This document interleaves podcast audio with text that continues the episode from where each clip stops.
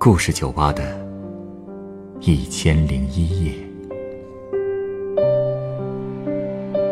本节目由北京人民广播电台故事广播与凤凰网有故事的人频道联合制作。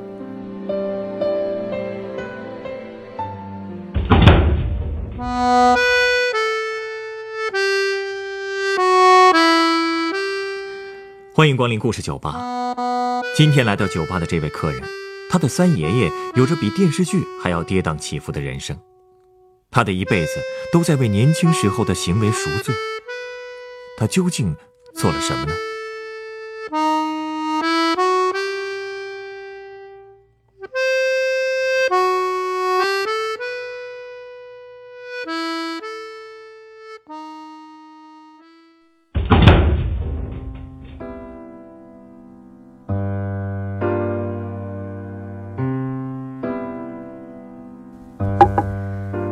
我有一个远房亲戚，是我爸的三叔叔，也就是我的三爷爷。但是因为住的有点远，所以我从来没见过他。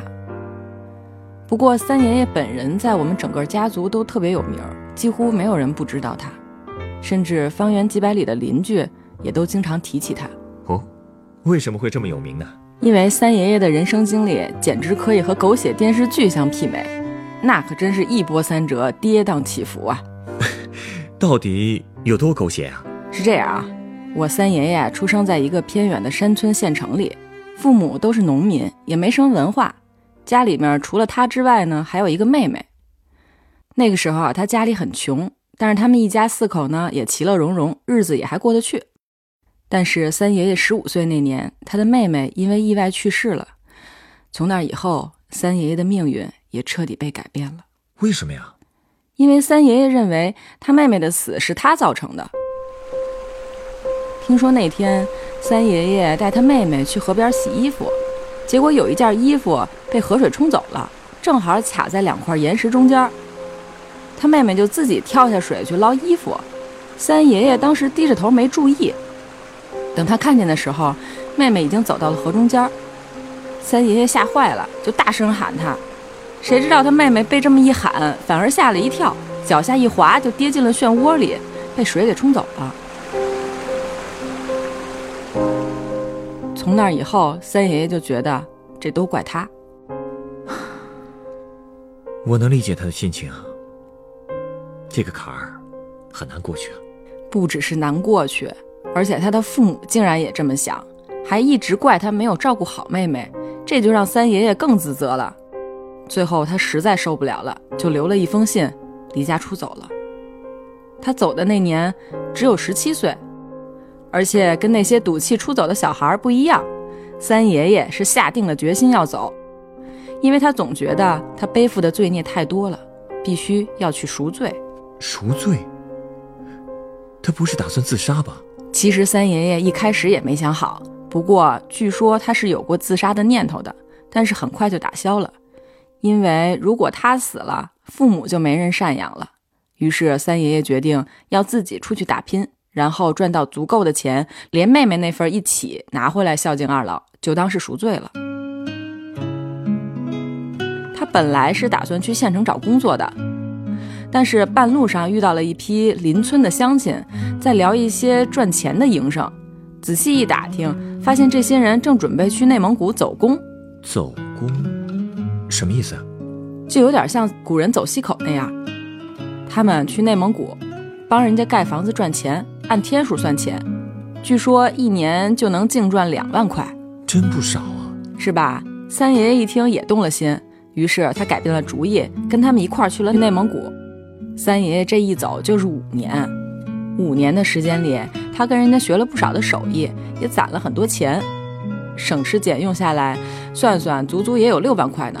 嚯，这下他可以回家了吧？嗯，虽说赚的是不少了，但是三爷爷还是不满意，因为他离开家的时候曾经暗暗发誓，一定要攒够盖新房和娶媳妇的钱才能回家。这些钱还不够，他觉得帮人盖房子来钱快，所以打算接着干下去。于是他又跟着另一个包工头去了新疆，真是越走越远呐。哎，这期间。他就没和家里联系过？没有。他就不怕家里人担心？可能他从来就没想过家里人会担心一个罪人吧，所以他只是一门心思打工。到了新疆以后，三爷爷赚的更多了，因为之前呢在内蒙古学了一些手艺，所以他的职位和工资也比以前高了。三年就赚了在内蒙古五年赚的钱。这个时候他已经离开家八年了，兜里攒了整整十二万，他这才觉得是时候可以回家了。八年都没回家，家里还好吗？你觉得能好吗？三爷爷回家一看，发现大门紧闭，叫了半天也没人给开门。他也没多想，以为可能是父母出门了。以前也有过这样的情况，通常他们就会把家里的钥匙放在邻居王大妈家，所以呢，他就去王大妈家打听。王大妈一见到三爷爷，就哭得老泪纵横。说你怎么才回来呀？知不知道你爸妈他们找你找的好苦啊？果不其然啊。那他们到底去哪儿了？唉，自从他离家出走之后，他的父母就特别后悔，觉得话说重了。女儿已经没了，他们不能再没有这个儿子呀，所以就四处派人找他，最后还报了警，但是找了大半年，一点消息也没有。他爸不死心。决定亲自去找，他妈妈就在家里等消息。但是等到最后，连三爷爷的爸爸也没有回来。有的人说他可能已经死在外边了。三爷爷的妈妈受了这么多的打击，最后一病不起，没多久就去世了。据说他临终的时候还一直在念叨：“哎，好好的一家人，怎么就剩我一个了呢？”哎。三条人命呢？你三爷爷心里的这道坎儿，恐怕再也过不去了吧？是啊，他明明那么在乎自己的家人，可家里人全都是因为他才……唉，而且就因为这个，村里人也觉得他不吉利，看见他都躲得远远的。所以他在家住了不到半年，就搬到了附近的山上。搬到山上，他怎么生活呀？那座山里啊，原本有一个古庙，后来呢，大家都传这山上有狼，所以也就没人往那儿去了。三爷爷就在那庙的基础上盖了两间房子，离他妈妈和妹妹的坟不远，而且还挺清静。那年三爷爷才二十四岁，这么年轻就开始隐居了。他还给他的房子取名叫赎罪屋，还在屋子周围开垦了一片菜地，打附近的泉水喝。他打算就这么守着母亲和妹妹的墓过一辈子，也算是一种赎罪了。哎呀，他这又是何苦呢？因为过不去这道坎儿啊！就这样，他在山里生活了十五年。他本来以为他会一直这么过下去，结果没想到，还是有人闯进了他的生活。谁呀？有一天，三爷爷去给他妈妈和妹妹上坟。回来的时候，远远的就看见一对母女正在拉拉扯扯的吵架，就躲在土堆后边，想等这对母女走了再出来。但是他越听越不对劲，原来他们不是在吵架，而是当妈的想带着女儿跳崖啊！哎，那个小女孩看起来也就十一二岁，一边在那儿挣扎，一边哭着说：“啊，不要不要！”可那个当妈的根本不听。一边拽女儿，一边还念叨：“我是为了你好。”听到这儿，三爷爷就躲不住了，他走出来，直接把母女俩拉开了，然后大骂了那个当妈的一顿。谁知道那个妈妈一下瘫在地上了，哭着说：“如果不是被逼到绝路，哪个母亲愿意这么干呢？”他们到底遇到什么事儿了？哎，三爷爷一问才知道，那个妈妈的丈夫啊刚刚去世，婆家就把他们母女俩赶回了娘家。结果娘家也不收留他们，走投无路之下，就只好带着女儿寻短见了。哎，难道这个当妈的就不能找份工作养活孩子吗？活法那么多，干嘛非得寻死啊？可说不是呢。三爷爷其实也觉得奇怪，但他当时也没多问，就把那对母女带回了家。说来也奇怪，那个赎罪屋，三爷爷从来没带任何人去过，但他就那么痛快的让这对母女住下了。可能是因为这对母女，让他想到了他的妈妈和妹妹吧。有可能，因为那个小姑娘当时才十二岁，叫朱娟，跟她妹妹出事的时候一样大，所以他才愿意收留他们吧。嗯，救了他们俩的命，也可以减轻一点负罪感吧。不过，这三个人怎么住啊？名分上也有点儿。嗨，你是不知道，我三爷爷可是正人君子。他让那娘俩睡床上，自己就住客厅打地铺。三爷爷对他们特别好，而且是不求回报的那种好，就像你说的，是为了赎罪吧。不过好景不长，没过几年，朱娟的妈妈就生了重病。具体什么病也没人知道，只听说他病了以后一直不肯去看大夫，就那么拖着，最后病死了。临终的时候。他才把一个秘密告诉三爷爷。什么秘密？就是当年他寻死的真正原因。朱娟的爸爸其实是因为艾滋病去世的。他妈妈知道艾滋病是通过血液传播的，所以认定自己和女儿也都染上了这个病。他不想女儿以后被这种病折磨，在社会上受人歧视，所以才决定拉着女儿一起自杀。结果。没想到被我三爷爷给救了，所以临终前，他当着女儿的面把真相全都说了。原来是这样。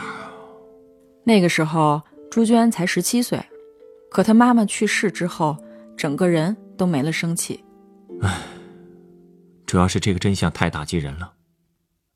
日子还能有什么盼头？是啊，我三爷爷不忍心看她这么抑郁下去，就认了她做干女儿。还拿出了自己的全部家当，就是之前赚的那十二万，跟朱娟说：“看，爸爸不是一无所有，走，咱们去城里治病，无论如何也要把你治好。”说完，就带着朱娟去了县医院，先让她做了个血液检查。但是你猜怎么着？难道说朱娟没有感染？没错。啊？不是说？对呀，朱娟自己也特别奇怪。但是后来医生解释说，她爸爸有可能是生了她之后才感染的艾滋。也是，朱娟的爸爸常年外出打工，有的时候一年都不回家，八成啊是女儿出生之后他在外边染上的病。而朱娟的妈妈其实也不一定感染了，但她总以为自己得了，所以生病了也不去看医生，最后才病死的。哎呀，这也太冤了呀！就是啊。不过不管怎么说吧，这对三爷爷和朱娟来说确实是个天大的好消息了。三爷爷还想着，既然朱娟没有艾滋，那就应该再去上学，因为他自从十二岁上山以后就没再读过书了。对呀，他还这么年轻，是得继续读书啊，总不能一辈子都生活在这深山老林里啊。三爷爷也是这么想的，所以啊，他就把朱娟送到了县里的寄宿学校。但是因为他知识差的实在太多，所以只能从小学四年级开始念。跟他一起上课的都是一些十一二岁的小孩儿，朱娟就显得有点格格不入了，经常被大家嘲笑。一开始朱娟还忍着，可是一个月以后，他就再也受不了了，直接逃学回了家，还跟三爷爷说他不想念了。但是三爷爷觉得朱娟早晚要出去适应的，所以还是坚持给她送回了学校。三爷爷没想到的是，就是这个举动导致的结果，让他觉得自己罪孽更重了。啊！哎，朱娟自从回学校之后，就再也没回过家。三爷爷去学校打听，结果老师说朱娟很久没来学校了。他们本来打算通知家长。但是按照入学时填的家庭地址去找，却发现家里空无一人。原来三爷爷写的是自己之前荒废的祖宅地址，他主要是不想暴露山上的小屋。结果现在变成这个样子，他是又急又悔，四处找也没找到。这时候他又想起了自己年轻时候的经历，就觉得女儿应该是跟自己一样，在外面转一段时间，可能就回来了，所以。他每天都在家等，但是他没想到，这一等就是十年。十年？对。十年后朱娟才回来，而且回来的时候衣服破破烂烂的，就跟一路乞讨回来似的。俩人一见面就抱在一块哭，朱娟就一边哭还一边不停的说自己错了。他是不是遇到坏人了？这十年他都去哪儿了？朱娟一直不肯说，每次三爷爷问他都是低着头流眼泪，一句话也不说，所以三爷爷就不敢问了。直到有一天，有两位警察找上门来，三爷爷才知道了真相。警察都来了，难不成？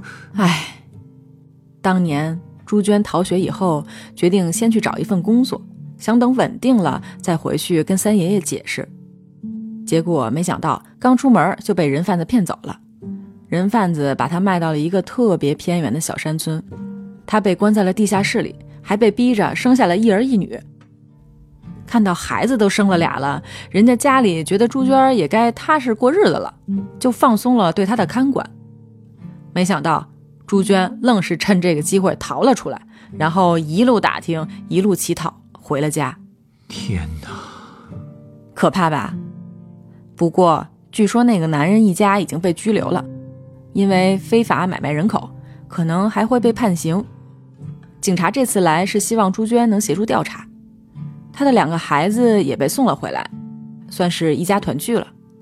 三爷爷还把他之前一直没用上的那十二万拿了出来，翻修了山下的祖宅，让朱娟和孩子们可以住过去。剩下的钱也都留给了他们，自己就留了两万块养老。他这笔赎罪款终于派上了用场。这下，他终于能踏实了吧？应该吧。据说后来朱娟找到了一份稳定的工作，还招了一个外地来的女婿，一家五口日子过得其乐融融。之前不久，他们还帮三爷爷做了六十大寿，三爷爷特别开心。现在那边的山被政府规划成了旅游景区，原来的赎罪屋也被拆掉了，但是三爷爷还是很想念那里，所以朱娟在那儿承包了一间茶馆，让他可以住回山里。三爷爷总说那儿是他的归宿地，他可能还是没有完全放下过去吧。或许吧。或许他觉得过这种孤独的生活才是最好的赎罪方式。你说他要赎到什么时候才会踏实呢？嗯，在回答这个问题之前，我先送你一杯鸡尾酒。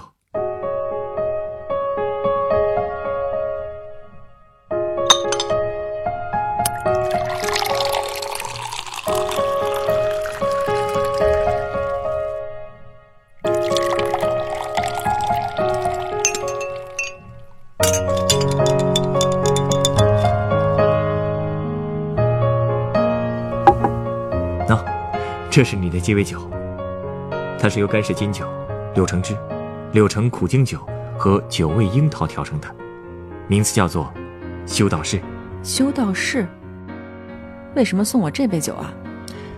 修道士都相信自己是背负着原罪而修行的，他们活着的目的就是赎罪。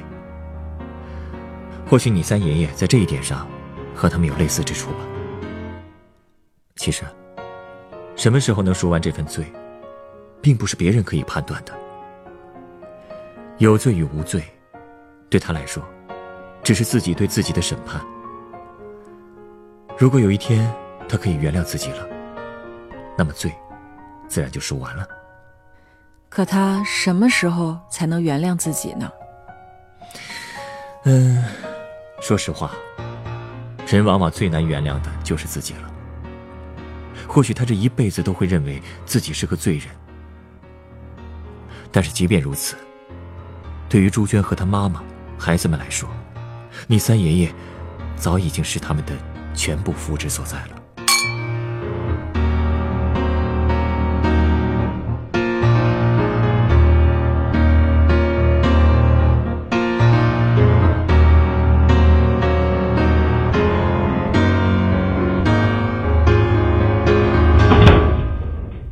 本故事选自凤凰网有故事的人独家签约作品。